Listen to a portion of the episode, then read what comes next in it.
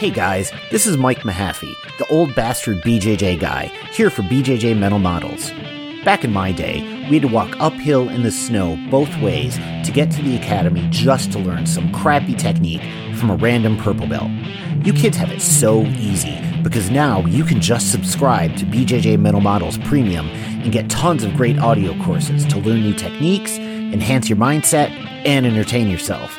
You can even get personalized rolling reviews from some of your favorite BJJ Mental Models coaches, including me. It's like having your own seminar, you spoiled little whippersnappers. So what are you waiting for? Subscribe to BJJ Mental Models Premium right now, get off my lawn, and go train.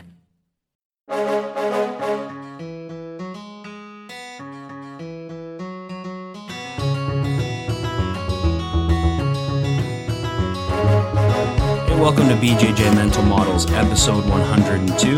I'm Matt Kwan. Steve couldn't be with me today, so I'm taking the reins. BJJ Mental Models is your guide to a conceptual and intelligent BJJ approach, and today I have a very special guest, Mr. Shintaro Higashi. So, welcome to the show, Shintaro. Thank you for having me. So, Shintaro is um, he's an American judoka. He is a sixth degree dan coral belt in judo, and he has two academies in New York City. One is Kokushi. Am I saying that correctly? Yeah, Kokushi, Kokushi Budo Institute. Kokushi Budo Institute, which is the oldest judo school in New York, if I'm not mistaken, started by his father in, did you say 1963? Yes, that's correct. 1963. Awesome. And what was the name of the other school? Kano Martial Arts. Kano. So are they both, like you run them both, both those academies? Somewhat. Uh, we have a head instructor at the Kano Academy. So yeah, I don't really. I'm not there every day down there in the in the Chelsea location, but I do poke in, you know, twice a week, three times a week, something like that. Nice. Yeah. Is teaching judo your full time job, or do you have another job outside of that? Full time job. Yes. Awesome. Very cool. And I'm looking at your accomplishments here in competition. It says here that you're a multiple time national judo champion. You know, you're a two time world team member, two time all state wrestling, NCAA, and uh, Sambo Pan American champion. So definitely involved in many different grappling styles. So that's awesome to see so many crossovers as well as a BJJ brown belt. So definitely a wealth of knowledge. Are you primarily gi or no gi? Primarily gi, but you know, I wrestled in college, so that was obviously no gi. I do mix it up a little bit. I think uh, they're both very important, but I spent probably most of my time in gi. Nice. Do you do a lot of newaza during the week when you're training? Like, what is sort of the breakdown between your standing training and your uh, newaza training? So I would say like generally like right now everything is shut down still like we don't we can't do group classes in New York City because of the laws but generally when things are pumping and regular classes are going on I would say like a 60-40 split so we do 40% of the ground because I do have a little bit of you know BJJ experience and I like that stuff also and I think it's very important so but you know we're primarily a stand up sort of a thing that's sort of my expertise Do you ever uh, pull guard? Uh, you know, oddly enough, when I used to go train with some of these guys, you know, it depends on my opponent, right? Sometimes people want to stand and bang, and then I'll give them a little bit of that. But if I really am there to learn jujitsu, or if I'm really there to work and hone on my ground game, there's really no sense of me slamming the person ending up in side position, right? hmm So I try to, you know, I do pull guard. I go for a bad tomonage so the other person could learn to defend a good tomonage Right. you know, like Tomonage coming from someone experienced, and now all of a sudden I'm in the bottom position, and my goal obviously is to submit or sweep, and then and then the top position, and then work from there, right? So hmm yeah, that I do pull guard sometimes. Yeah, I'm ashamed to admit it. Nothing wrong with being a guard puller. yeah, Yeah, that's awesome. So, do you get to train a lot of no gi still, or you're just primarily in the gi? I guess. uh, not so much. You know, I do a little bit of striking as well, and I guess that's considered nogi. I know that's not grappling, but you know, not I don't train too much nogi anymore. Probably should. It's good to p- preserve your hands, right? If you're only doing gi, it's re- really hard on the hands. So it's nice to mix it up. That's something I wanted to ask you about too, because as a lifelong judoka, you know, I, I can't even imagine what your hands must be like. My hands are like pretty mangled up just from just from the gi game and whatnot. You know, I got pretty no- knobby looking hands, and my knuckles are all uh, misshaped. How, what are your hands like right now at this stage in your career? Uh, you know, I do have a little bit of arthritis in my hands, but nothing serious. I think that's a you know misconception. Like people think just because I do judo, my hands are really strong. They're not. People think I do a lot of judo because my hand, you know, and my hands would be messed up. But there's a lot of technique behind the gripping and then how you position your hands, and you're actually not squeezing the gi the entire time, right? Right. So there's a lot of technique to that that I think gets overlooked that can help you preserve your hands and you know so we could definitely talk about that. I know you want to talk a little bit about the gripping stuff. So yeah, one of the biggest takeaways that I get from your YouTube channel is the idea of gripping and considering your stance. So whether it's uh, righty on righty or right versus left. Yeah. And this is something that I've totally overlooked for years. And only when I'm, you know, started watching your channel on YouTube, which is a, a great resource for information, as well as uh, Travis Stevens's channel. We just had him on the podcast recently. Those both you guys have really brought to my attention like you know okay well these are sort of the funnels that you can build when you're when you like to stand this way. And you know yeah. when you're standing this way these these throws are more available than these throws. It's it seems super fundamental but it's something that you know as a mainly a jiu-jitsu fighter i haven't really thought about too much. Yeah. For people in my field we focus a lot on okay how are we going to grip from the guard not necessarily in the standing position. So that is uh, definitely something that I wanted to ask you today. I uh, just wanted to mention your your father. Am I saying this right? Nobuyoshi Higashi. Yeah, that's correct. You nailed it. Yeah, Nobuyoshi. So he also uh, lives in New York with you, and um, if I'm not mistaken, he traveled to the United States with Katsuo Watanabe to teach judo and aikido. Yeah, there was a lot. There was a whole slew of the Japanese guys uh, during the pioneering of martial arts, and then you know there was a bunch of them that came together right, right around the same time. So Matsumura, right, Yonezuka, Ogasawara. There's a bunch of them that are really responsible for teaching everyone that's in New York now. Mm-hmm. Really, you know what I mean? So not just Watanabe, but yeah, in like the 1960s. Yeah, very cool, very cool. So so quite the quite the family lineage of judokas, quite impressive. And uh, so you guys are not open right now, eh? You're but you're on your way to reopening. No, we're open. So there's a New York City guidelines, right? The city has guidelines for gyms, and we have to consider ourselves a gym because indoor fitness is still not allowed, right? Right. So technically, we have to go through the inspection process and the application process as a gym. And now we're allowed to do one-to-one sports instruction, which is we provide, you know, in forms of private lessons. And then we also have a 33% capacity independent workout where our athletes can come in and do their own thing. But we're not supposed to provide instruction because then it'll be considered a class, right? Yeah. So we've been pretty vigilant about following all the guidelines because, you know, I spoke to the inspector who came, you know, virtually and did the inspection and they really kind of put a scare into us. You know, they say, hey, we're going to come by unannounced. And if you're violating these things, we're going to shut you down and fine you. So, yeah. you know, we've been compliant for this whole time, you know, so we're still trying to be as compliant as possible, but that has its challenges too, right? Yeah. New York was hit pretty hard by the coronavirus. You know, I, I know there's a lot of stuff shut down there. The restrictions are quite a bit more strict than they are up here in Canada especially in the field I used to be in cooking, a lot of people that I know don't even have jobs anymore. Yeah. Lots of people lost their jobs. And then I know, you know, uh, my my professor's professor, Kyle Terra, down in San Jose, he had his gym open and then he got a public warning from the San Jose health officials saying, you know, yeah. we've warned you before and if you open your gym again, we're going to start fining you like $5,000 a day. So some places are definitely more strict than others. And uh, it's sad, you know. I know a few people who have lost their gyms because of because yeah. of what's happened, or they've had to move to a different location. Fortunately, I've I'm in a pl- uh, pretty small space, so I didn't, you know, I lost money, but I didn't actually lose my entire school. So, uh, yeah. best of luck to you on the reopening. Thank you, thank you. On a side note, wondering what's what's it like in New York right now? Because I hear horror stories of how it's just like it's a ghost town down there. The businesses aren't thriving, and aside from judo, like I, I know people aren't really training as much as before. But what's the what's like the overall vibe in the city like right now? Yeah, there's lots of vacancies in the stores, right? If you walk down Broadway, uh, a lot of stores are still closed up. Even on my Chelsea location on 27th Street, you know, the entire block is, is essentially dead. Mm-hmm. You know, Pret Manger, they have like a nice little deli on the corner, and they're a pretty big company, and those guys closed down for good, yeah. right? And they boarded up their windows, and there's graffiti on it. The pizzeria across the street has closed forever, right? So it's challenging in that neighborhood because there's a lot of office buildings and people used to go into the office and have lunch, but now there's nobody going into the office. So Mhm. those businesses have been hit very hard. Yeah. Upper West Side too. You know, there was a big homeless problem. It's definitely a different city. It's kind of like the Feels different, eh? Yeah. it feels different. Yeah, there's a lot more tension and the restaurants are closing left and right.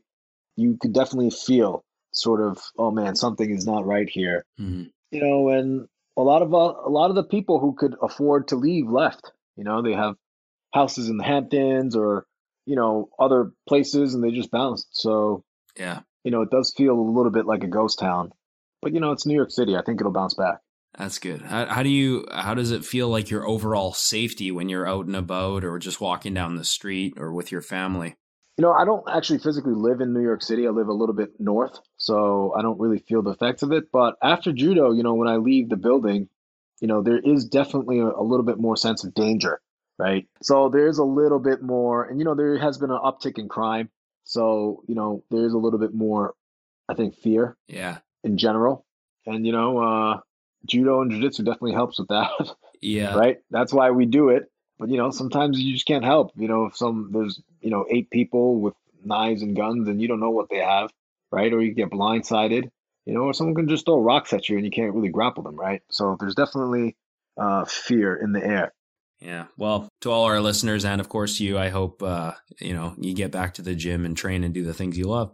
Yep. But um, the bulk of the episode I wanted to discuss today was on gripping strategies, specifically gripping strategies in standing positions. And I mean, I'm not, I don't really know where to begin asking you. I guess maybe stance is something we should discuss, like uh, right versus right or uh, right versus left. So if you were fighting a right versus left situation, would you call that a mirrored stance, or would that what would you call that? I know there's a judo term for that. Yeah, kenkayotsu, which is uh fighting fourth something. Uh, but yeah, I wouldn't call it a mirrored stance. I, you know, I know like when I say right versus right, it's mirrored. It's like exactly the same, you know, symmetrical situation. Okay, so you would refer to mirrored as right versus right or left versus left. Yeah, but the re- reverse on the mirror, it's like sort of inverse. So I don't know if that's the proper terminology for it. But yeah, the right versus right, right versus left stuff is very important. And uh, there's a reason for that, right? Especially in judo. I don't think it matters as much in BJJ. yeah. And I, I'm going to get into that too. Yeah, it's played a little bit differently the the stand up game in jiu-jitsu because of the leg grabs and the submission attempts and the fact you straight up you can just jump guard. Yeah, It changes the posture of fighters in jiu-jitsu for sure. a little bit. Yeah. I notice in judo fighters are standing more straight up, not worried about getting leg grabbed, not worried about someone, you know, necessarily jumping closed guard on them. But in jiu-jitsu, you got to worry about that. You got to you got to consider shots, you got to consider guard pulling. Yeah. And so I find that your stance tends to be a lot more cautious, I guess, and Yeah. bent over. So when you say right versus right, you're referring to the right foot being forward, correct? Yeah, lead leg right. And the important thing about that sort of thing when you're talking about grip fighting is you have two arms, right, to control the opponent's body. Right. And you have a lapel hand and a sleeve hand generally. hmm And the lapel hand generally controls the opponent's posture, right? So that's the posture hand, and you have the sleeve hand, which is the pulling hand, right? Right. So you could be a right-handed fighter, be like, uh, so you play with your right leg lead. And does it matter how your hands grip? Like, could you use your right or your left hand to grab the collar? Or, or is there kind of a, if you're a right foot forward, you generally grab with your right hand on the collar? It's a very good question. Uh, it depends on what you're trying to do. And so the basics of judo, if you're looking at right side versus right side, and I like the terminology right side as opposed to right handed, because you can be right handed taking a left sided stance, right? It really is all about in which direction you turn. So if you're right versus right and you're turning to your left, right? If you're leading with your right and you turn to your left for your big turn throws, right? You're naturally closer to that side because you're leading with the right. Yeah. It's much shorter turn to that direction to your dominant side than to your weak side, right?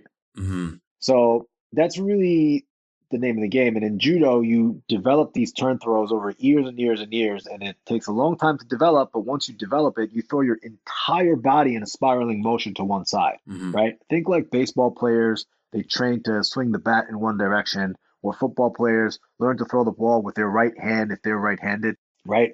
So now all of a sudden, you're not going to switch sides and throw to the side that you're not used to. You, you never see a baseball player standing lefty all of a sudden. Mm-hmm. So it's the same sort of idea. So when I'm taking that right side versus right side stance and I want to throw to my dominant side, I have a sleeve hand, and that's the side that I'm going to turn towards. Right. Now, if you, as a right sided athlete, also, we're turning into each other, right? We're opposing turns. So if you could control my right hand, which is the posture hand, and if you could pin it to my body, it prevents that turn to my dominant side. Yep, I follow you.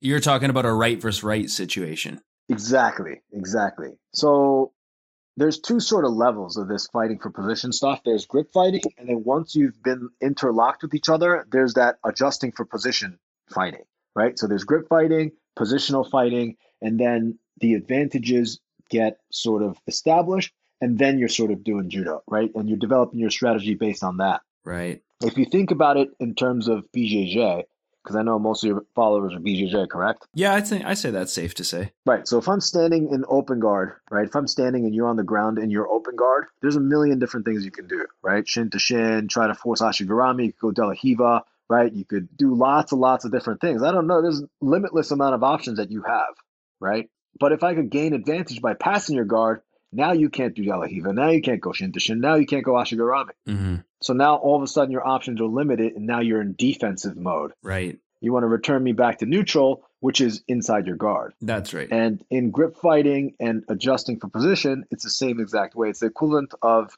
gaining advantage by passing the guard.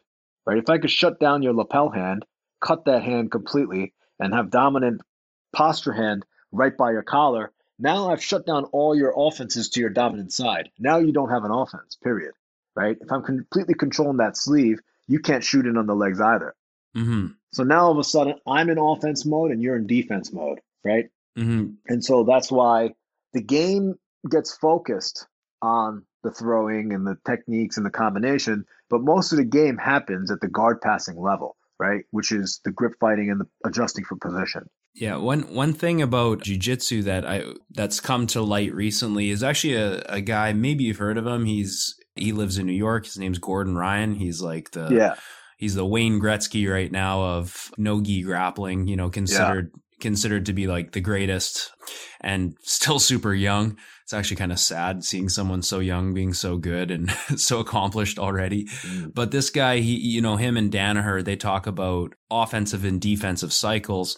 And essentially, this translates when we're talking about guard passing in the example that you just used. It's like, well, if they're grabbing you or gripping you from from the bottom position, and uh, so let's say you're passing the guard and they're gripping you and off balancing you, they're the one in the offensive cycle you're in the defensive cycle because you're literally you're constantly getting off balanced Yeah. but if you're able from the top position if you're able to put pressure on your opponent so that they can frame rather than grip yeah. uh, in a defensive motion then you're the one in the offensive cycle so this was kind of a it's a great way to for for guard players and guard passers to sort of realize okay when am i leading the charge and when am i on the defensive Yeah. and you mentioned you mentioned uh, advantages, which is I'd actually never heard the term advantage used in a judo context the way you do.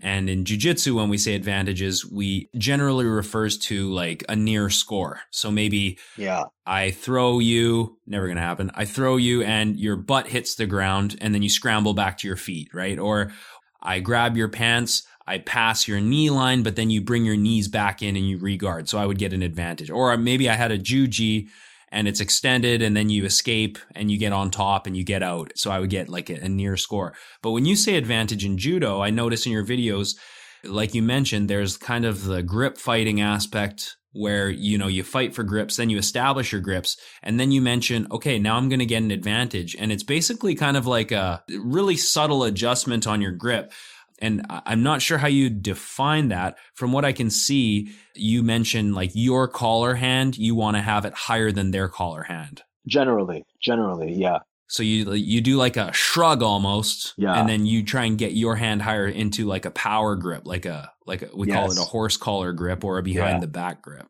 So if you look at it in terms of a sliding scale, like on a spectrum, right? If we're linked up right versus right, we're just standing upright. You have your hand on my collar, I have my hand on your collar, and we have sleeve and sleeve. We're completely in the same exact position. That's 50 50, right? Yeah. If I could slide your hand down slightly, And if I could raise my hand a little bit higher, my lapel hand, now I have a slight advantage, right? hmm And then you could keep making it extreme and extreme and extreme and make the net a little bit bigger and bigger and bigger until ultimately I could cut that hand and now you don't have any hold of my collar whatsoever. Right. So now I'm in completely dominant position. I'm fully 100% dominant towards me hmm because now I have two hands on and you have no one hand on. Yeah. And you can turn the shoulders too, right? Like that's a big part of gaining the advantage as well, is sort of like affecting the line of their shoulders and twisting their spine. That's more so right side versus left side. So the strategy for right versus left is completely different. Okay. And this is also based because of the turn throw situation. Now, if you took all like super powerful, massive turn throws out of the equation, and you're only looking at tomonage, leg grabs, and things like this, then it's not going to really matter so much, right? But because of the nature of judo, it really does matter. The the context of the techniques really matter. You know what I mean? hmm Yeah, like the same options won't be available if you're if you're fighting if you're righty and you're fighting a right uh, right sided player. That's totally different from if you're right and you're fighting a left sided player. Yes, yes, that's right. And also, like for instance, uh, I did another video with uh, BJJ Fanatics, low risk judo for Brazilian Jiu Jitsu fighters, hmm and that is entirely about don't even bother learning turn throws if you're doing BJJ. Because just back exposure and whatnot, neck exposure. Yeah, back exposure. It just takes a very long time to learn, right? And then if you don't have the time to focus on your stand up, you're never going to get good at it. Yeah. right? And I'm not saying you shouldn't do anything that you're not going to get good at, but if your main game is groundwork, you want to develop your takedown style that's going to help you maximize your groundwork, right? Yeah. So now all of a sudden you're spending 70% of your time working turn throws to develop this thing three years later. It's going to affect your ground game as well, right? Which is not going to help. If you're a jiu-jitsu guy, you're first and foremost playing guard. You're playing groundwork. So you want to maximize that. hmm So if you're trying to learn that system, which is mostly like Kochi Ochi, Inside Trip, Tomonaga Sumi Gaeshi, and then the combination thereof using some grip fighting strategies, now all of a sudden turning the shoulders and stuff, it doesn't matter so much because the turn aspect of the techniques are sort of taken out of it. hmm It still matters, gripping and positional advantage and stuff, because when I'm completely dominant, I am restricting your movement. I control your sleeve right side versus right side, which means you can't shoot in on the leg with that, right? You can't connect your hands for a single because I'm controlling that sleeve.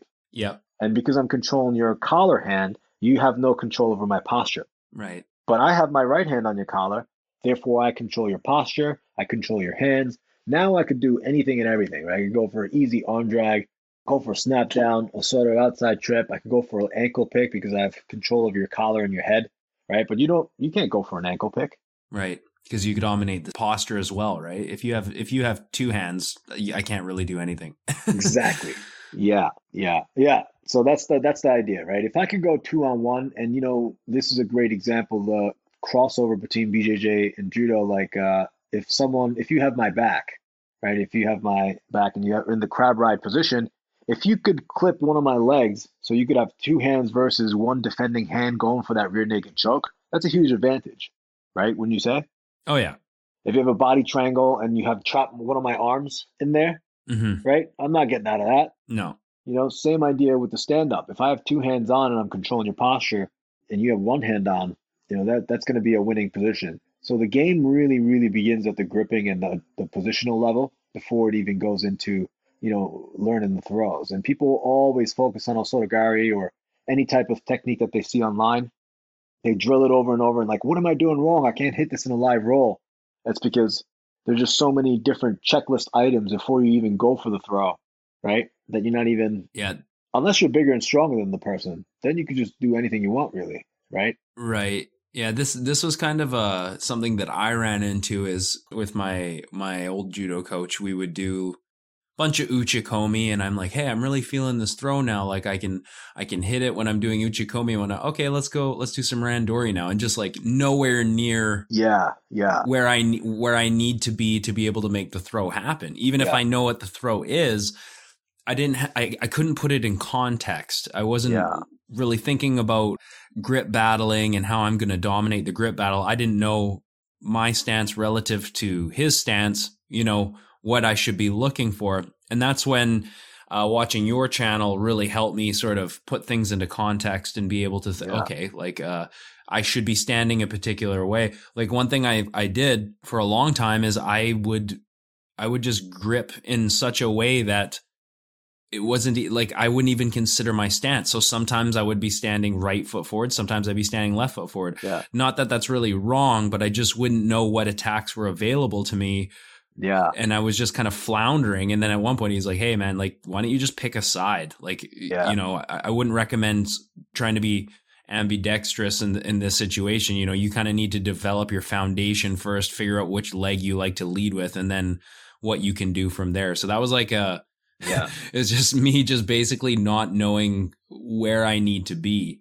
Yeah, but you know that approach is not wrong, right? So I have this systematic approach to position and grip fighting and stuff, but that's not always the right answer. You know, a lot of teachers who have been doing this stuff for a very long time, they have that old school mindset of like you're developing your techniques first and you're building your strategy around it, right? There's people who just go in there and you're leading right sometimes, you're re- leading left sometimes, and there's people who just go out there and are capable of improving. You know, especially like super high level athletes who are just unbelievably athletic they can get away with stuff like that, right? There are people out there from Japan who's so unbelievably good and dynamic at the techniques themselves that they don't really care about position because even if they're losing in position, they could still force a massive, massive throw, Mm-hmm. right? Because they developed their whole lives to turn in that direction, right? Mm-hmm. So none of these methodologies is really wrong. You know, um, you really just got to sort of look at the the athlete, right, and see what resonates with them. And you know, I like my system because it you could be a smaller person,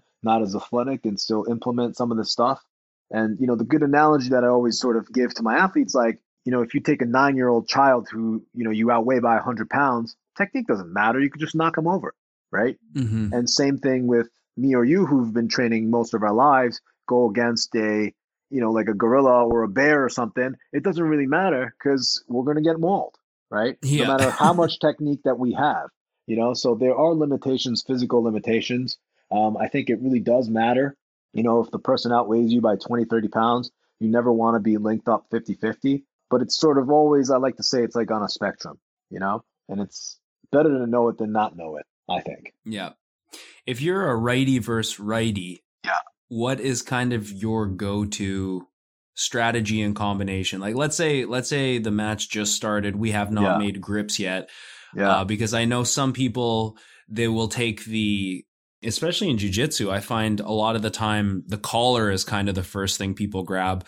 But then I saw a video from uh I think Travis posted it and it said, you know, if you go for the collar, the collar doesn't move, really. yeah. But the sleeve, the sleeve is what can be difficult to track down. If your partner doesn't want you to grab their sleeve, their hands can move. So what he was saying is he sometimes will implement a game where he tries to grab the sleeve first because then if he can track down the sleeve, then the collar grip is much easier to grab and then you already have your throwing grips. I don't know. I just wanted to get your perspective on that. That's a great, great, great question. And that's the right question. If I'm standing right side versus right side, if I'm like facing you directly, right? Yeah. Option number one always, if I could take my left hand and control your right sleeve, Yeah. that's the best, right? Yeah. And that's always option number one. That's the first thing I always go for. Now, because I have short turn turn throws to my left. So I have short dominant side throws with that sleeve. And then I could also go for the arm drag. And if I want to, I could take my right hand and shoot in on that lead leg, right? Because now I control that lead arm Yeah. right? So that's always option number one. Option number two is I can't get that sleeve and I post on your lapel, the wrong side lapel, right? So I take my left hand, I went for that sleeve, I can't get it. I don't retreat my hand, I go immediately to that collar, Right. right? I punch that left hand in. Now I still could turn to my right side, I could still shoot in on that lead leg, but you cannot because I've stopped that shoulder. Mm-hmm. Yeah. And so you have the same options too because you're right side versus right. We're both in the same position, right? So my right hand, my lead leg is in defense mode. So I'm trying not to let you get my right sleeve, and I'm also protecting that lapel because sleeve, lapel, sleeve, lapel with your left hand, right? Mm-hmm. So my right hand's on defense, my left hand's on offense. Right. So stab, stab, stab, defend, defend, defend. And if you're capable of doing these two things independently and being aware of both things simultaneously, now you're getting to uh, real high level stuff. Yeah, and something I've watched from your videos is so if you're standing right right foot forward, you Yeah. you lead with your left hand. You grip with your left hand, not your right one, right? That's correct. That's correct. And even if you're doing BJJ, if you stick your right hand out straight, you're going to shoot it on that leg. Yeah, it, you leave your leg sort of open, right? Yeah. In wrestling, people call that the gatekeeper, right? Like the hand that sort of guards the knee. Yes. Lead leg guards the the leg, and then the the backhand goes and posts on the shoulder or goes forces that collar tie. Okay. Do you follow the same um, methodology like, when you're a right right sided fighter fighting a lefty, or would you lead? Would you start grabbing with your right hand in that case? Right versus left, I do the complete opposite, where I start with my right hand and try to get the collar hand on first. So if it's right versus left, you will have your right foot forward and you're gripping with your right hand. Yes, yes. And then because the person who puts their hand on first determines inside or outside position, Right. right? Because my right collar hand and your left hand are going to be linked in a configuration where one person has inside and one person has outside position, right? Mhm. And then people always say inside is better, but that's not necessarily true, right? It depends on what your strategies are from the outside position. You can still gain advantage from the outside position, right? If I only like the outside and if I got the inside, uh, I'm not going to know what to do, right? So it's not one is better than the other, really. Generally, if someone's taller than me, taller person might say, I like going on the outside, I go on the inside. Now we don't have to fight for inside position Yeah. right? It's really a matter of preference and a matter of game. So now once you've established that lapel lapel hand in the right side versus left side position, now you're looking to create a strong post, fight for that sleeve, and then turn the shoulders, right? That's really, really important. hmm Yeah. But that shoulder turn doesn't really matter if you don't do a lot of turn throws, right? In jujitsu, like you mentioned, uh, I guess with your instructional, you know, doing big turn throws in jujitsu is not necessarily the. I don't want to say it's not a good idea, but it is more. It's more prone to risk. This is one thing I don't know if you saw. Danaher released an interview that he did with Bernardo Faria, and there's a short clip about you know the main problems of takedowns in jujitsu, and there he had a lot of great examples. Like one of them was considering how you expose your back when you throw. So, for, like in Ippon Seoinage, how you could expose your belt when you go for a takedown. So, if I go for a single on you, sometimes I give you belt exposure. Yeah. And another example, like if I did a drop Seoinage, I give you neck exposure. So these are all things. These are all things that we have to consider when we're when there's submissions and all you know leg grabs and things like that involved. That was I found a really helpful video. So maybe I'll have to check out your instructional because that sounds like it would be pretty valid for a jujitsu fighter. I find when I'm going in jujitsu that I really like to mix up like it's it's something I'm not very good at, but I've been playing with it more is mixing in my ashiwaza because it's relatively low risk and it can create, you know, off balance and, and force your opponent to stumble. And it's almost like you can use it almost like a jab, you know, just to get them moving. For sure. Hey, have you you said you wrestled, right? I mean, I do wrestle in training. I I don't have a wrestling background. I wrestled in middle school a little bit. Nice. Um, and then I stopped and played and played hockey. I wish I'd stayed with it, but Yeah. uh, I'm not like like I can wrestle, but I'm not like a wrestler by trade. I I usually pull. Gotcha. Gotcha. So when you're in dominant position, right side versus right side or something like that, a lot of the times when it comes to jujitsu stuff, I think the snap down is one of the most underutilized skill when it comes to right in the gi. Mhm. You know, snap downs are great because then you're breaking their posture, you're breaking their posture, you create that upward reaction, and then you could shoot in, right? And you would do that with the left hand. If you're a right-sided player, you're snapping down with the left hand. Well, it depends if they're right or if the opponent's standing left. Oh yeah, you're right. No, and and I guess if it was right versus right, my left hand would be grabbing for the sleeve, right? Yeah, but then if I have a higher position where I have my hand right behind your neck, like in the C5 grip, you know, where the, the vertebrae is, right? And if I have that hand completely cut off, I control your posture, but you don't control mine because you don't have a hand on my collar, right? Mm-hmm. And then forcing a turn from there probably is not the right move. I could physically just start snapping your head down to the floor, down to the floor, down to the floor, right? Yeah. There's really not much you can do about it, you know? So I think that's one of the most underutilized thing. If you could just fight for a hand position, get really good at gripping and just learn how to snap the person down really hard, uh, you know, you're already, you know, have a huge advantage there, right? You're already ahead of the game. So Mm-hmm. uh, yeah, adjusting for jiu-jitsu rules, it, it's a huge thing. And you know, learning how to do a tomoe or something like that is great because if you have me beat in standing grip fighting position, I could just go for tomoe You know, I this is what I tell to all my jiu-jitsu people that come to my judo school. Obviously, not many guys are coming now because of the COVID. But before, we used to have a slew of BJJ guys coming to train judo at my school. Like Bernardo Faria was there for like a year, you know? Yeah. And uh, what I would tell every single one of those guys is if you're in training, you're going to pull guard, just go for a sumi or a tomoe anyway. Just go for it. Yeah. Try to throw them with tomoe. That way you at least get the reps in to learn. You know what I mean? Mhm. If you get If you hit it, you hit it. If not, you end up in your guard. exactly, you're going to pull guard anyway. You know? So why just pull guard as opposed to getting your repetitions in for tomoe? You know, tomoe over sumi, tomoe you could do a little bit more safer, I think. Yeah. And it's good for your opponent too. A little bit less sacrifice throw. Yeah, if I have a lot of exposure, like if me and you rolled for the next three months, and if every time you wanted to pull guard, you went for tomoe you get to increase your tomoe skill set, obviously, by learning the timing and all this stuff. And I get to work on my tomoe defense every single time. hmm So I could exponentially get better. And then I, we could fight for position, and you know if I beat you right side versus right side and I get in dominant position, I'm going to start snapping you down. So in order to escape the snap downs and escape the throws, you're going to go tomoe as a bailout technique, therefore transitioning the match to the ground. And I've worked on my tomoe defense. It really is a win-win for you all around, as opposed to we bow, you touch my gi and you sit down, which there's zero value to that hmm right?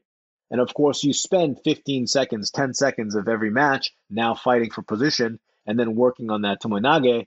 But 15 seconds, if we're doing a five minute roll, it's a very short amount of time. We're going to still spend our time training on the ground, which is what we're ultimately there for if we're doing BJJ, correct? Yeah.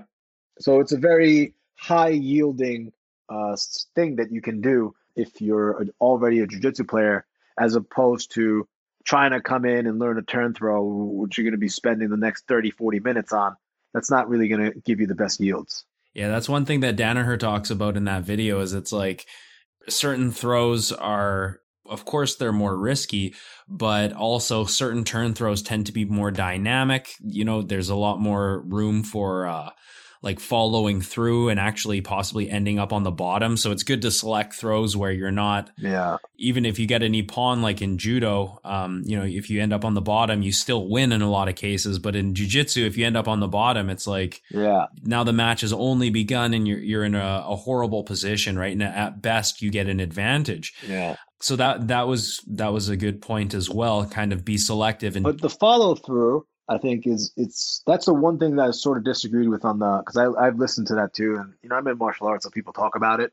Mhm. Uh, you could train yourself to go for massive turn throws and not get rolled through. right. You know, uh, in my early days of wrestling, I had that problem. Every time I threw someone, I overthrew them, and then I got rolled through, and I actually ended up losing points. So what do you do? Just kill your own momentum? Yeah. So as the person's going over, you drop your hips to the floor, right? Okay. um, and think if you can the person go this is the hard part about it though training it as you're dropping your hips or as you're dropping your weight on top of them to sort of crush them uh, you have a very high risk of injuring the person's ribs Yeah. right It's happened to me. coming down on top of the person as their back hits the floor so it's kind of a tricky thing to train but you could definitely train yourself to not get overturned right because you see these massive turn throws in international wrestling which is huge it's a very very big sport people have been doing it for a very long time people throw each other to their back without getting over rotated all the time so you could definitely it's a skill set that you can train you know so hmm yeah, yeah. You drop the hips, you go cross body control, you land on the ribs, and then you could sort of, you know, adjust from there. You know what I mean? Mm-hmm. Yeah. I, I Yeah, just my two cents. I'm a shorter guy, so I I like uh you know I, I gravitate naturally more towards Seoinage. I feel like I can get low and get into that space, and it's just kind of the throw that I've naturally gone for. But big turn throws like Uchimata and, and things like that, I have I have issues finishing Uchimata, especially on someone who's like taller than me. Yeah. But I use it for to set up the the mule kick into the ankle pick. You know, like really basic wrestling sequences. So I definitely see like I I use it more to make my opponents stumble and then from there I sort of chain things together. But I very rarely go for like big dynamic throws. Yeah. And another reason, you know, something Danaher mentioned, it's like, well, if you if you invest tons of time into big these big turn throws and I mean even just like throws in general, and then 90 95% of the guys you fight in competition just pull guard, you know, you're kind of Yeah. the rules don't require that you become proficient in these skills. So a lot of people neglect them and therefore you're you're kind of wasting time if you're investing all this time in it. You know, it, it's more Yeah, more so at the right. uh, Yeah. the higher the higher weight classes and and honestly more in the masters divisions where you'll see two guys actually agree to yeah. to stand and try and take each other down. It's true. It's true. Uh, I would love to see that rule change in BJJ. And if you made the rule change in judo to keep the match going for longer on the ground and you get penalized for giving up your back by going for a shitty throw, I think the sports would look a lot, lot more similar to each other than, you know, yeah. I, I think that they should do that both, right? And I'm not saying to merge sports, but you know, that I would like to see that, you know, because judo is missing a little bit in terms of the groundwork. You know, even though some diehard judo people are like, "No, our judo groundwork is fine," uh, it's not as refined, Mhm. you know. And same with BJJ with the stand up, Mhm. totally agree. their stand up is not as refined too because you get two points. That's it. And the thing is, if you sit guard, you don't have to risk losing those points or even going for those points because you sit guard and things continue as normal, right? Points are still zero zero. You know, so why take that risk? And the person on the bottom has an advantage because if they sweep them, they get points. hmm You know, and you're on top, and then you could pass. And now all of a sudden you racked up, you know, two scoring opportunities as opposed to the person on top can really only score one way by passing the guard. Yeah, and Right? passing the guard at a in a high level jiu-jitsu competition is so difficult. It's like one of the most difficult things you can do, right? Yeah, I bet. Uh, especially when like Yeah. like like we mentioned, not a lot of people are. Well, I don't want to say not a lot, but you know, many people in the jujitsu community don't really practice takedowns because there's no requirement for them to. So what does that mean? They focus their effort on their guard, which makes it even harder to pass their guards, right? So Yeah. It makes sense, man. It makes sense. You know, if I was competing full time in BJJ, I probably wouldn't learn to, you know, work on my takedowns either. Right. mhm. yeah, I mean, it's all about the win conditions, right? Yeah, it is. You know, and I think it's a very important skill to learn. You know, I think uh, the beauty of the stand up throwing too, in a self defense application standpoint, is like if you could take a single leg and you're on the subway and you take someone down, and now all of a sudden you're trying to pass their guard, and you have upper body control with a cross face, they could have a friend that's going to come in and stop you in the face. Exactly. Right. That's always a thing. If you have the ability to be upright and then just slam someone, right, and then end it then and there, then you could take on the next person, the next person. So I think there really is merit to learning it not just in the sports setting, but uh, from a self defense standpoint. But that's why I'm such a big fan of the crossover training, right? Because there's things you could gain from each martial art, hmm right? Yeah, for sure. Like, I mean, things that will work in wrestling don't necessarily work against someone who ha- when when you have a jacket on just because a simple grip could shut down you know double leg takedowns or, Yeah. or single leg takedowns so Yeah. That is also an important thing as an instructor to to consider when you're teaching a no gi class or a gi class is like hey is this technique applicable for the style that i'm teaching this is also something that uh, danaher mentions in that that episode there Then you just got to carry around an extra jacket, you know, every time you get in an altercation. It's like, hey, man, can you put this on real quick? exactly. I, I wanted to ask you just like physically, you know, we've talked about right versus right, right versus left, and sort of, you know, which hand to grip with first. I just wanted to maybe briefly talk about like physically when you're gripping the the jacket, like any details or or special things. Like I know a lot of judo fighters when they grab the collar, they grab the collar with the bottom three fingers and the thumb and the index finger aren't really used to grab as much, but more just yeah. you know it's it's the bottom three fingers that grab stuff like that. Uh, is that a, is that something that you use a lot? Yeah, I do. I use the forefinger a lot too to pick the lapel open so I could get a, a nice bite on that thumb. You know, that's something that I do. It's very nuanced. No one really teaches it, especially in a right versus left setting, Yeah, right? When you're reaching for that lapel and the lapel is flush to the chest because it's flat. yeah, You see a lot of people reaching over, especially if we've already established, right? Like I like inside and you like the outside position. And then we both aren't fighting for that same inside position. We're going to want to just put our hands on the gi right away, right? Because we both know what we want. It's already been established. And in that case, right, turning that hand just so you fish that thumb into that lapel is very tricky.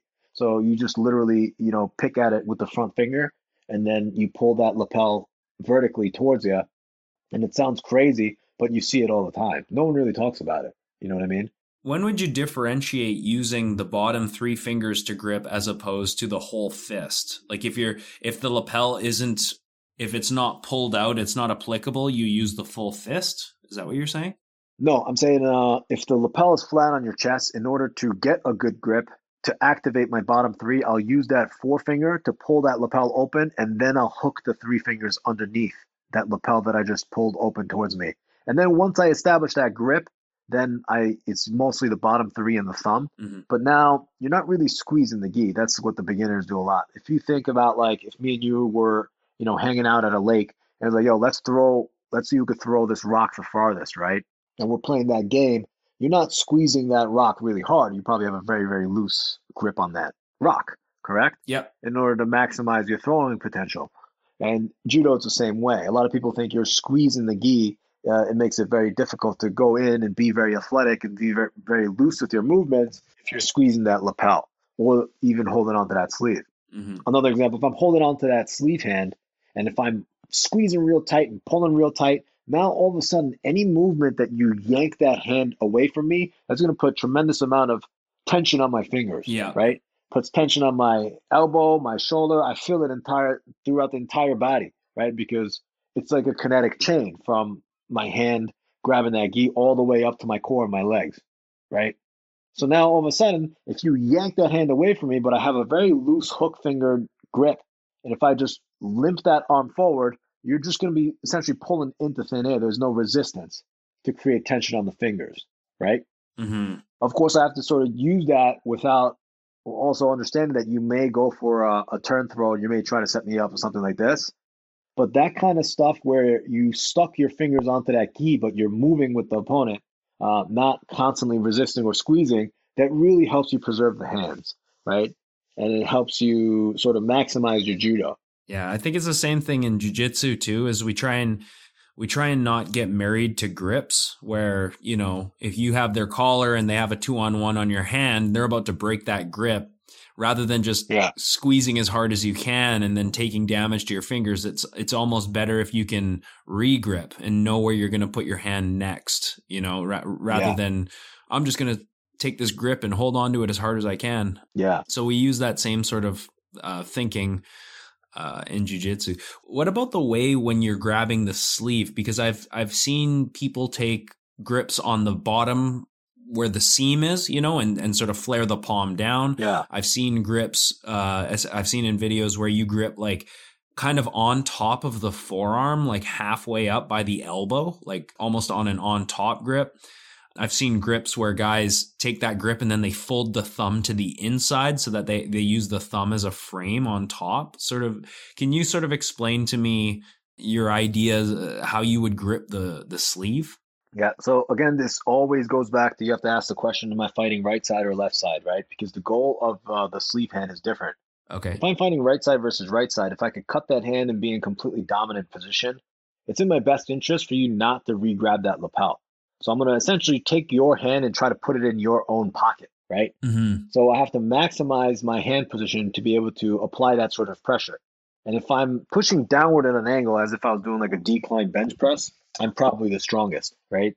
In order to do a proper decline bench press, I need to sort of create a handle that's going to sort of reinforce that pushing motion. So that's going to be the way I grip that sleeve. On top. On top, yeah, where I pull the gi to the side to collect more material with my hands. That way, there's a much tighter band across the top of the wrist. hmm And I imagine if you grip kind of halfway up the arm as opposed to at the end of the sleeve, then your pull has a bit more.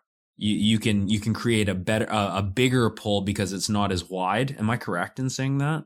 That's yeah, that's you're definitely on the right track, right? So depending on if I'm fighting right side versus right side, me and you, where I grab on the sleeve, whether it's low sleeve or mid sleeve, really depends on what my advantages are, what the sort of the positions that I want to force. I'm a little bit heavier than you. Actually, I'm very heavier than you. So being close to 50-50 doesn't really scare me because I'm heavier than you, right? Mm. So for me to fight you in this judo setting where I outweigh you, I don't need to completely cut that hand and be fully dominant, which means that I could go a little bit higher on the elbow and I could just try to pin that sleeve to your to your lat. Yeah. Right. But if uh in your case, you're going to want to cut that sleeve completely off because you don't want me controlling your lapel, and I weigh you by I weigh you by a lot. Therefore, you're going to probably try to grab lower on the sleeve to be able to cut the sleeve off completely, right? Mm-hmm. So that really matters. And you're right. If you're grabbing lower on the sleeve, there's a lot more slack. You have to pull much longer of a ways in order to off balance me forward, right? But if you're a Seoinage player, like what you said you are, the best thing you could do is go low on the sleeve, cut that hand, and then now all of a sudden, when you pull this arm forward, there's this huge space underneath. And then you could fit your entire body underneath me. And that should sort of be your strategy, right? So you never really want to go high elbow if you, you know, if you're a lighter person who has a Seoinage game. Mm-hmm.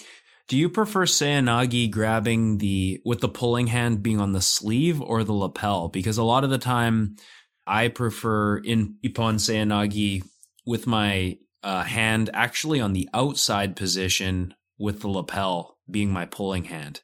Yeah. So with the Ippon Seoinage, you have to know when to go for it, right? And I think there's two general times to go for it. It ha- always has to be in conjunction with your grip fighting strategy. So if you're fighting right side versus right side, you're going for the sleeve, you can't get it. Option two is getting that lapel. Right. Right. Getting that lapel, not the control posture lapel, but the opposite side lapel. Right. So now we're talking about your left hand on my right lapel. In that situation, my fear is that you throw your right hand over, control my posture, and then switch down to the sleeve. Right now, all of a sudden, you're fully dominant in the right side versus right side setting. That's my fear. So it's in my best interest to prevent that right hand from coming over the back. Right. Yeah. So now all of a sudden, I need to defend that by posting hand to bicep or bringing my left hand up, and then you misdirect coming over the back, and then you go Ippon Seoinage. Right. Yeah. That's when I, I, saw that. I saw Travis show that setup where you kind of, it's almost like you're taking, what do you call that? I refer to that as a power grip or a horse collar grip. What do you guys call that in judo? The grip where it comes over the back. Yeah. Power grip. Right. And then there's degrees to it. If you go really, really far down, you know, then you, you sort of go in like uh, over under position almost. And then if you go towards the opposite shoulder, we call that the Georgian grip. Georgian, yeah. Yeah, but that stuff is a whole different strategy when it comes to that. Yeah, you're it's it's kind of a whole different position on its own. I don't I don't play with it too much. And and I think it's because so many of those throws are really dynamic from there and I just I think more low low risk. It always benefits the bigger person too if you go Georgian grip or hip to hip because And I'm not big. uh, let's face it. Yeah, so I mean, the closer we are in proximity, the more I have an advantage using my weight. All I got to do is stick my leg out and throw my body to the floor I have a lot more mass going in that one direction than you have mass going in any other direction. So that's the danger of the George. I would stay away from that. Yeah. So you so you say let's say we're we're right on right. I go for your sleeve with my left hand and you pull it away. So now I'm transitioning off to the collar. That setup you mentioned where the right hand goes to the power grip, you sort of show it, but then you swim underneath and go Ippon Seoinage. That's one of my favorite setups there. And just that detail of like showing the power grip to create a reaction and then coming underneath that one's been really successful for me i'm gonna i'm gonna make one even better for you now your game gonna forever changed so if you could picture that same exact position you have that hand posted on that lapel from the backside right your left hand posted yeah you're making it look like you're gonna go over the back you have ippon seoinage and then every now and then you're showing it right over the back ippon seoinage over the back ippon seoinage you fake it with your hand and now all of a sudden you open that lapel and you feed that lapel to your right hand. So you have two hands on that one collar. Yeah. And then you could snap the person down real hard because now you have two hands controlling that one collar. Yeah. And the opponent's thinking either Ippon Seoinage is coming, which means he's going to drop his hips, or the hand over the back is coming, which means he has his hand wide open. He's not really thinking about his posture so much. Great opportunity to snap the person down. Yeah. Right. And then once the person's recovering from that, you could go obviously collar drag, uh, arm drag, Ippon Seoinage, or the back thing. So now you've also already added like another two dimensions to this to this game of yours, right? It sounds like you're setting up a dilemma where it's like there's multiple options and your opponent's constantly off balanced. Yes. So if you if you do that and you have that two on one on the the far collar there would and you go to snap down would you simply just move away and snap down or would you circle to a particular direction and snap down are all options viable So if if you're leading with your right leg, right, and then I have that close, the collar that's closest to me with two hands on. If I go straight down, I'm sort of pulling you into that leg. Yeah. So it really really depends, you know. Uh, and there's no guarantee that that leg is going to be there or not be there, especially if you're reacting to my ippon seoi nage, right? You might pull that leg back, or you might do something else. Uh, but generally, if you want to snap the person down, you want to snap them down at a tangent, like a 90 degree angle away from their base. Right. So if if I'm right-handed and I have a two on one on your, it's my left, your right lapel. I would. Would you say you'd circle to the right then? You could circle to the left to pull me towards my natural weak side, or you could circle around to create an angle going towards my back because back exposure is huge in jiu-jitsu, right? And then if you have that angle, you're much more closer to a collar drag to go for the takedown. So just snapping me down straight front and onward, it might be difficult. But if you're faking an ippon seoi nage, and then I, I brace my legs in a way where I'm sort of in this even parallel stance now, going straight down towards your legs, it's going to be a good one too. Mm-hmm.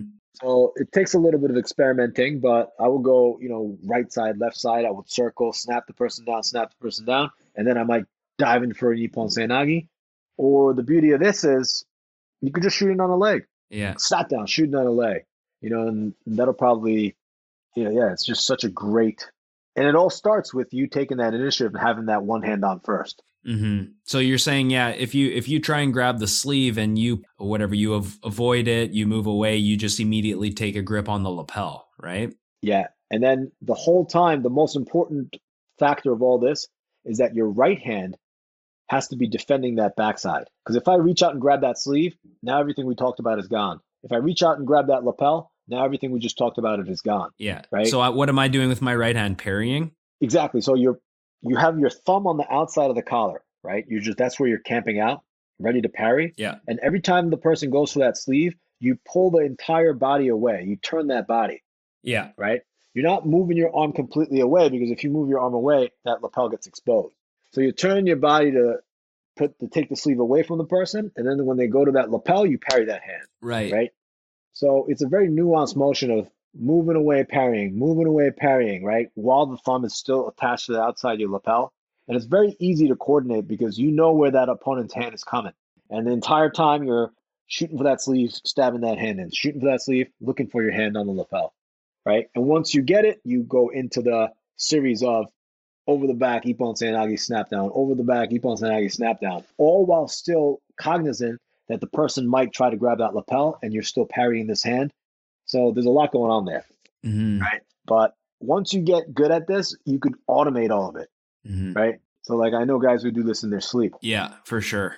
If if if I have that far lapel with my left hand and then I get my power grip with my right hand, so now I've got like Yeah. you know, I've got your lapel and I've got my hand over your back. Did you say that sometimes you transition from the collar down to the sleeve now? Yes. So my left hand gonna go over the shoulder, right? If you could imagine my forefinger on the lapel, I rotate my fingers upward, Right. right?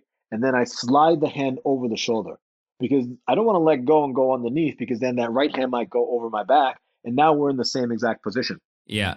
So I want to be going over the shoulder to prevent that hand from coming over my body and then control that sleeve. Yeah. And then and then the left hand will slide down from the the first grip we made, right?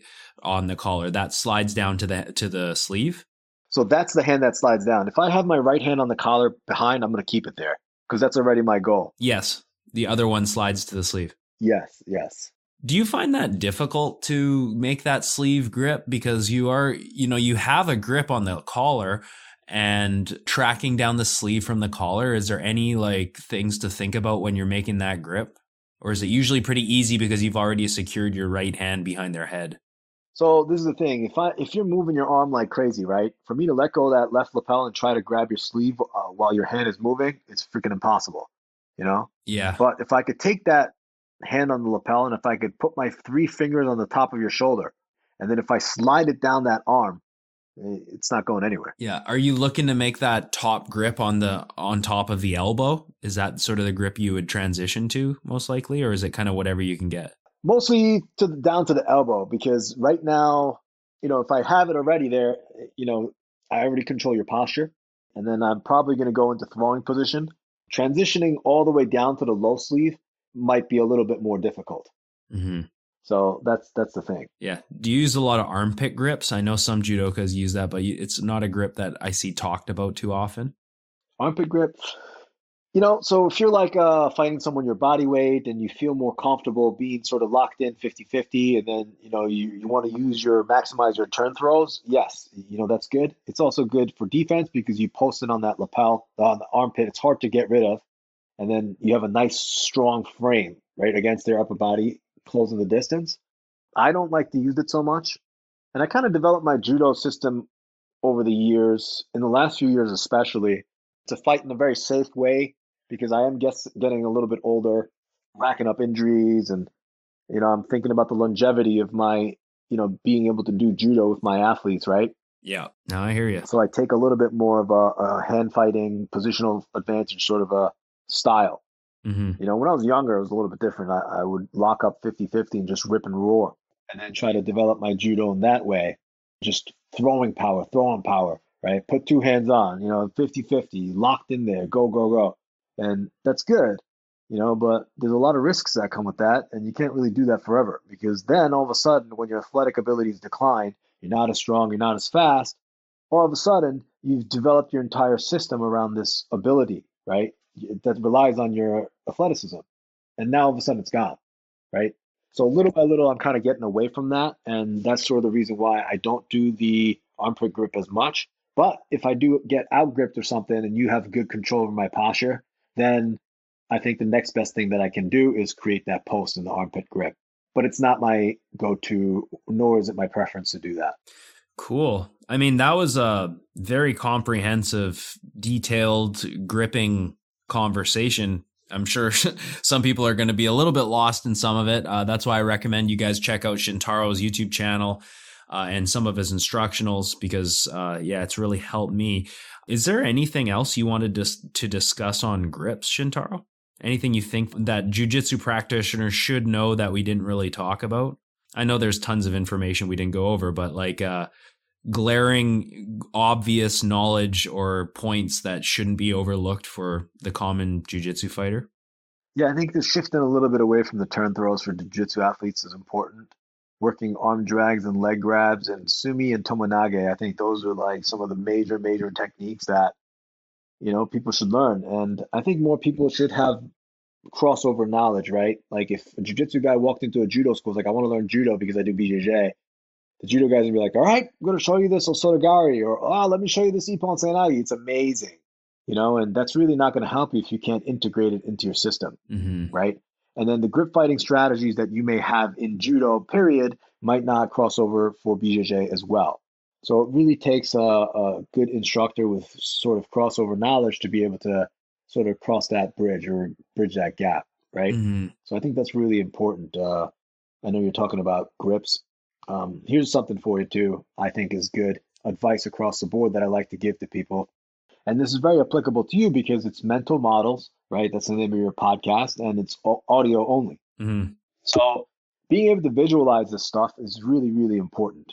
You know, and when people think about visualizing technique or applying a technique, they generally do it from a third person standpoint, like trying to see two figures throwing, right? Am I right? Mm-hmm. From a third person standpoint. But it's very important when you're doing this grip fighting stuff to be able to visualize yourself from a third person standpoint and a first person standpoint, as if you were playing a first person shooter game, mm-hmm. right? So seeing the person in the stance in front of you, and then my right hand can't back at the lapel, and seeing the opponent's body, what their body is going to be doing, what their potential reactions are, and visualizing that can really, really help you improve your game. So if you could do third person and first person visualization of all this stuff alongside having the terminology, because without the terminology, you can't really explain the concepts, right? You don't really have a full grasp of the concepts, right? It's like, oh, I can kind of, right? So learning that terminology first, right? First, right, sleeve hand, right? Option one, option B, right? Something of this nature, and being able to see it third person, see it one person, first person, and then take it through all the different potential lines can extremely, extremely be beneficial especially if you're sitting at home and trying to do martial arts study. Because then when you get into the gym you could recognize it when you're watching two people do jujitsu or judo, whatever, right? And now all of a sudden you're doing it and trying to implement it, and then you're facing the person, and it's very familiar because you've already done this in your head. Yeah, makes total sense.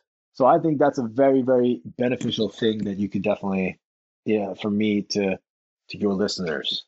Yeah, I hope that was helpful. Nice, great, great advice. Um, before we wrap it up, I sometimes do like a quick fire question thing for the guests. I have a few questions, uh, if you don't mind, and basically they're just intended to be shorter answers. If you're cool with that. Yeah, let's do it. Okay, when did you stop competing? Probably around 2016 ish. That was my last tournament. Yeah. Would you ever compete again? Yeah, I think so. I think they're right up. I actually just got a call from the U.S. Sambo Federation. They said, "Hey, you want to compete in the Worlds in Sambo? If you want it, it's yours." Because I know the guy who, who runs U.S. Sambo, but I haven't been training for eight months, so it would be a shame for me to take someone else's spot, Mm-hmm. right? Because you get one person per slot. But I'll definitely compete again. But it has to be right. You know, I don't want to take the unnecessary risk of going out there and getting injured. You know, and I want to be able to play with my kid. And my lifestyle is teaching judo, right? So if I you know, get heel hooked to jujitsu or something, blow my knee out, then I'm not going to be able to teach judo or jujitsu, which is sort of my livelihood. No, so if something comes up that's very compelling, like for instance, I don't know, U.S. Judo is doing this thing, and uh, you know maybe there's a potential for, you know, making a team or something, then maybe, you know, maybe. Is there a is there a grappling art that you wouldn't compete in? Like, would you ever compete in BJJ? Yeah, I've competed in BJJ before. I think I did two tournaments. I want them. Would you do it again? Potentially, yeah, maybe. You know, but if I do it, I, I want to be training BJJ too, right? Because my jujitsu belt is kind of honorary almost, Mhm. right? So I walked into a jujitsu school when I, you know, when I was younger, and they gave me a blue belt on the second day because I did a lot of groundwork, Mhm. right? And then I did, I trained for a summer at Renzo's in Danaher's class, and he gave me a purple belt at the end of the summer. You know what I mean? Mm-hmm. So it, it was kind of like that. So I've never really had extensive jiu-jitsu BJJ training. One of my training partners that I this guy Brian Glick. Yep. You know him? I don't know him, but I've definitely heard about him a lot. He's unbelievable, man. He's actually one of the best kept secrets in BJJ. That's what I've heard. He was one of Danaher's students. He rolls with Gordon and Gary, and he's in the blue basement. Uh, and he's one of the most knowledgeable people in the game. And I'm telling you, like, he's, you know, I don't want to say the next Danaher or anything like this, but to me, man, Glick is the best, you know, and he has a very strong affinity to judo and standing arts. So, you know, we get together every now and then, and I'll teach him judo, and he'll teach me jujitsu, and then we'll do like 30 minutes on our feet and then 30 minutes on the ground. And it's really one of the most beneficial learning experience for me and him both, right? And we have a good friendly relationship as well. Cool. Uh, I would have to really pick up my training and, you know, get on the level of, you know, some of these guys before I could really put myself out there, put my name out there. Mhm. You know, it's also disrespectful and arrogant for me to say like, oh, I could do this, you know, and I don't even train in this stuff, you know. So it's very mental for me.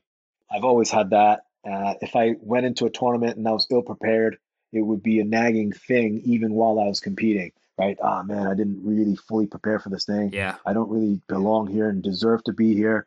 You know, so if I competed in it, I'd want to be super prepared, and I don't think I have the time to do that right now. hmm So, but you know, one day, yeah, maybe. Cool. What is your favorite grappling style to watch? You know, I have to.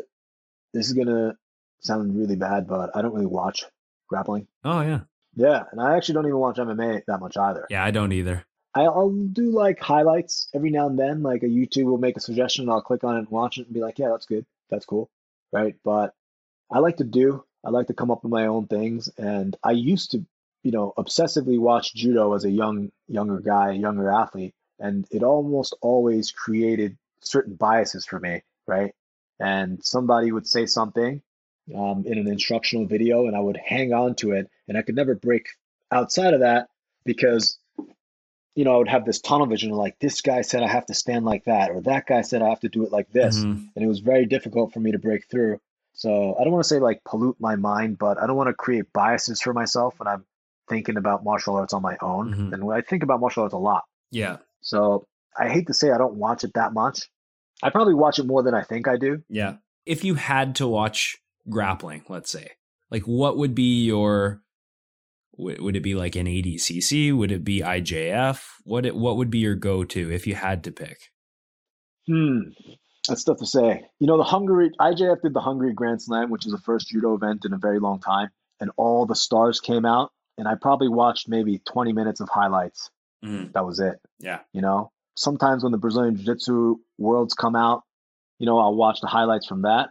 And let me tell you something, man. It's there's a lot of judo throw, like a lot of throwing and takedowns in those highlights too. Yeah. You know, which really does me no good. You know, I'm like watching it. I'm like, yeah, that, that was a great throw, but I'm not. You're not seeing the jujitsu as much.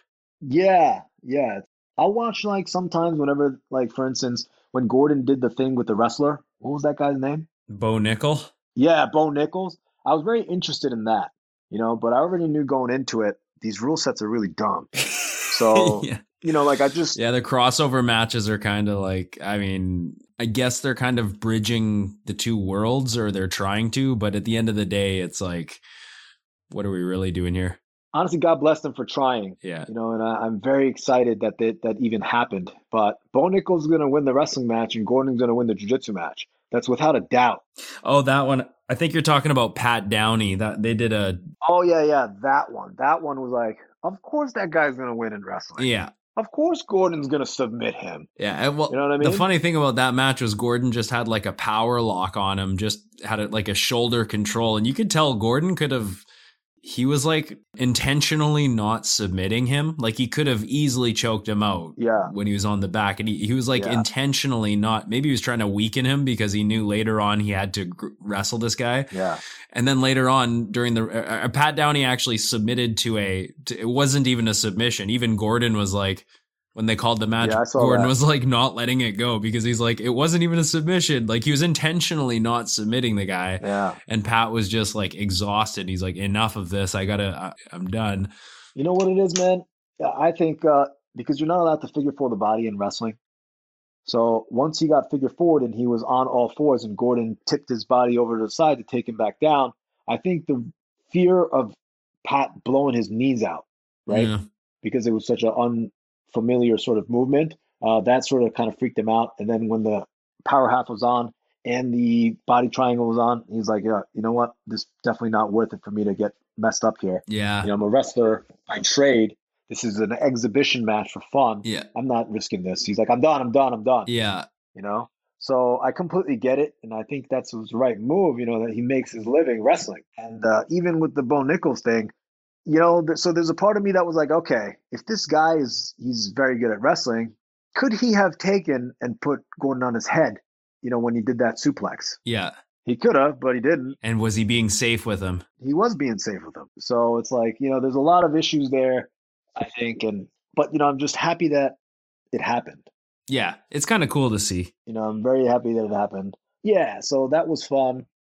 Um, to answer your question, I will watch grappling, but probably it's so hard to pick a favorite. Mm-hmm. I enjoy a lot of even like Sambo when they do their highlights. It's amazing. Mm-hmm. I watch some freestyle wrestling when the freestyle worlds happen, but I just can't really watch that much grappling. Yeah, I hear you. But I, then again, I don't watch football, basketball, baseball. I don't watch any sports.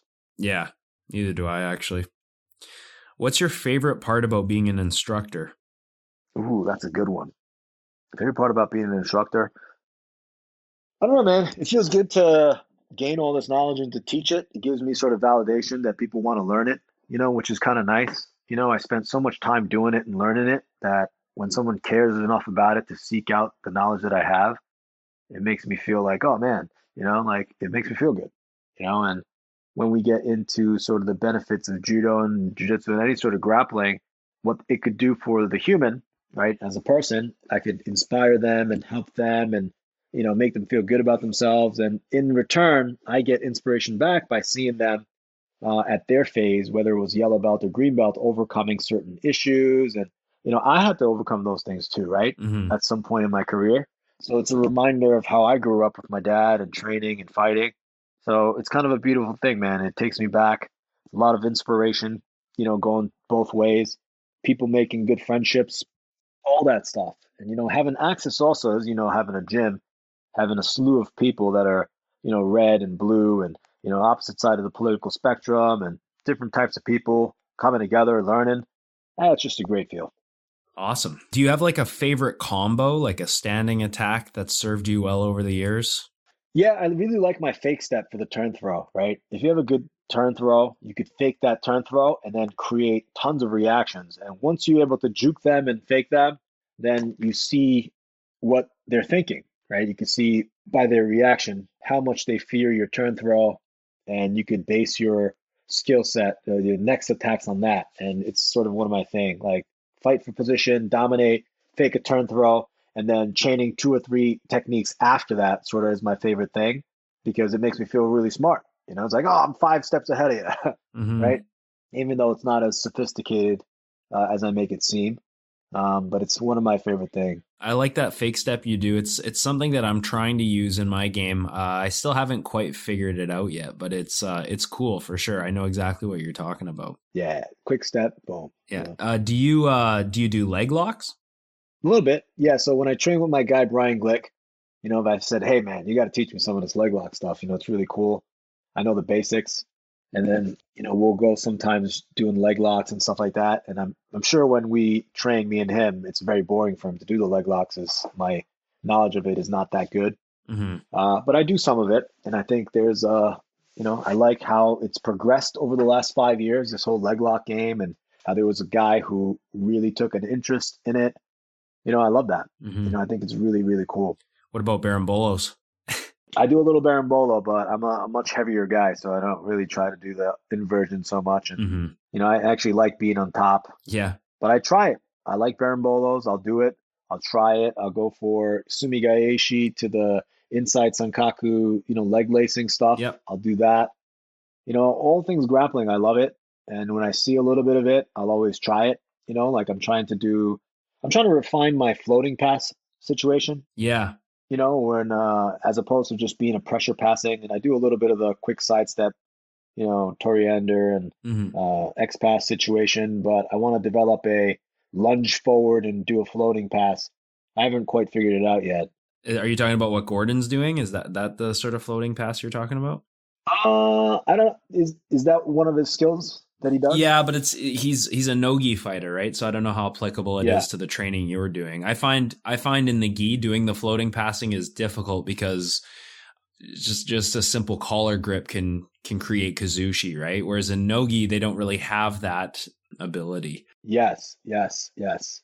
Yeah, you're right about that. You know, I never thought about that. That's, yeah. see, I'm learning something today. That's amazing. Hey, you and me both. Like I tried, I when I watched Gordon's DVD, I tried to use it in the gi, and then I realized like yeah. Like, God damn, every time I get here, I just that my opponent off balances me and I have to put hands on the floor.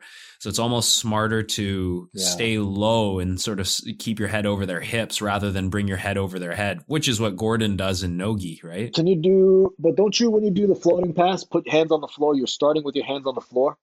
Yeah. But your opponent, because your hands are on the floor, if your opponent has like a pant grip and an and a collar grip. Yeah. Like that pant grip is so powerful. Yeah. You know what I mean? In oh, Nogi, oh, yeah, yeah, in yeah. Nogi, you don't have that.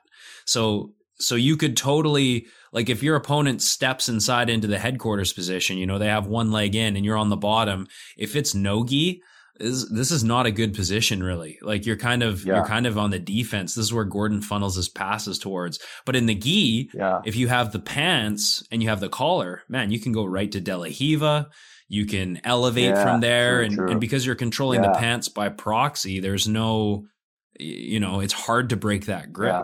so eh what do you think about the knee reaping situation for the ibjjf uh, well, I mean, they're only they're allowing it. Yeah, right? they're only doing it for nogi, which is I think disappointing. I would love to see it. I thought the they were gonna do it in gi. I thought they were gonna allow it in gi. No, no. I there was a meme where it was a guy heel hooking a guy in the gi when the when the news came out. But as far as I know, it's brown and black level and it's uh, no gi only. So I thought they were going to do it in the gi. Uh, am I mistaken? Is that a rumor? I think you are mistaken, or... unfortunately. Yeah. Oh, I you know I read that somewhere, or someone was talking about like, hey, did you hear IBJJF is allowing knee reaping for you know gi? I don't I don't think so, but I think they should. I I mean I I think yeah. that at the black belt level, at least in the gi, you should be able to heel yeah. up people. And there's a ton of there's a ton of systems that haven't even been worked out, you know, using like a spider guard into a, you know, like all these open guards in the gi game, if you allow them to do reaping and heel hooks, a lot of them change. Yes, you, know, you have to sure. be very careful about how you expose the ashigarami now. So yeah, yeah, that's uh, but true. as far as I know, it's it. As far as I know, it is no gi. Interesting. Yeah. Uh, okay. Uh, almost done here. Uh, do you have any big injuries? I had a lot of smaller ones. You know, I had uh, I dislocated both elbows. I dislocated a shoulder. I had you know articular cartilage and meniscus in my left knee. I broke my foot. I have bone fusion in my right ankle. I had a couple concussions. I broke a rib, but none of them were like catastrophic, right? None of them are like I tore my ACL and you know I couldn't walk for whatever it is, and I did surgery. I broke my nose and I had to get it fixed. Just a bunch of little ones, I think. Um, I think the concussions are the ones that sort of the ones I fear the most. I had like three or four good ones, and I'm at a point where I'm like, man, I really, really don't want another concussion, and it's something that um will prevent me from competing at in like the IJF. Like if U.S. Judo called me tomorrow and was like, hey man, you want to go to this Grand Slam?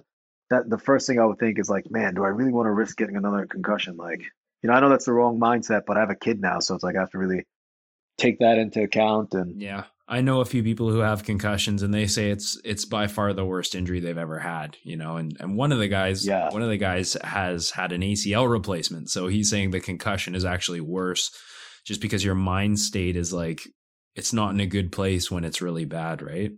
Definitely, man. And you get confused, you forget where you were going. Nauseous and all and you know, you misplace stuff, nauseous, and then you just get anxious sometimes. You know, you forget what day it is or what week it is. yeah. You know, I had one bad one. I competed in Chile, and I got thrown on my head, and I was out of life for like a month. Like I had to take myself out of life. Yeah. You know what I mean? Like I'd walk to the store, and I would be like, "Oh shoot, what was I at the store for?" It's like, man, what day of the week is it? Like, oh my god, like I don't even know what year is it. You know? And then I would get anxious, like, oh my god, like I got to look at my phone or mm. something to Yeah. and then be like, oh shoot, it's freaking July, it's a Tuesday. I probably have to go to the dojo in a little bit. What did I come? Like it was like it was very scary, you know. It's like you having dementia or early onset Alzheimer's or something. So definitely don't want to get another one. Yeah, I hear you. Okay, I got one more question for you. Perfect. Do you wake up sore every day? No, I mean depends on what I did the night before. like did I lift? I've been lifting a lot during this pandemic. You know, the gyms have been open for like two months now, so I've been lifting pretty heavy. Nice. I definitely woke up sore today. I bought this fitness vest that you could load it with plates. Oh yeah, yeah. So I've been I did a lot of uh, you know, heavy dips and I did heavy lunges. You know, I had 50 pound to 100 pounds loaded on plates, and I'm definitely sore from that. But like day to day randori, you know, when you when you are doing randori, I I don't know if you're doing it every day or whatever, but when you're training full time, are you generally like sore or Oh yeah, yeah. Like not maybe not DOMS like muscle pain all the time, muscle soreness, but like elbow hurting. My I wake up and my knees aching. You know, my back feels funny today. It's generally some sort of pain every day if I'm grappling all the time. yeah, makes sense. Cool. Yeah, you know this. Yeah, yeah. I'm always sore. But that was a that was an awesome discussion. Um, you know, I really appreciate you taking the time to share some of your knowledge, especially in the gripping aspect. Uh, if there's nothing else you'd like to add, how can the folks reach you? How can they follow you? Any instructionals you want to push? Yeah, so I have uh, Judo Fanatics, BJJ Fanatics video series. You guys could follow me on YouTube. I have close to 70,000 subscribers, and most of the stuff I put out is free. And I put out tons of stuff, you know, three or four times a week. So you could have a backlog of like 300 videos. You guys can check that out. You can find me on Instagram. Shintaro Higashi is there's not too many of me. So if you type in Shintaro Higashi, you'll be able to find me. Yeah, please reach out. Ask tons of people already ask me questions. I can't get back to everybody, but people do ask. So yeah, if you catch me at the right time, you know, I will respond and all that stuff. So and thank you for having me, man. It was it was actually it was so hard to coordinate with you, right? I know, yeah, we had some I have a issues there. You're busy and then all this stuff, but I'm glad it was able to we were able to make it happen. Oh, me too. This is a huge pleasure for me, and you know, I've had people in the BJJ community message me about you actually, and they were. I know a lot of people are looking forward to this episode, so Awesome. it is really exciting. And again, I I just wanted to uh, you know reconfirm what Shintaro was saying about his YouTube channel. Uh, it's it's been a huge resource for me. It's probably my favorite judo channel, and just tons of information, especially if you anyone can go to the gym and practice throws, but if you don't have that context, if you don't know what combos and sort of you know how you're standing and and little details that he shows when he's gripping. It's it's a great resource. So I I really appreciate that, Shintaro and I uh, would love to have you back anytime. And I do hope the best for you in your in your reopening and and uh, thank you. Just the general well being of New York moving forward. I hope everything goes okay with you guys. Thank you so much. Thank you. Yeah, and uh, again, just want to shout out to the patrons. Um, thank you very much for supporting the show. You guys are what keeps the lights on. Um, you can go to www.patreon.com slash BJJ Mental Models to support. That is the best way you can support the show.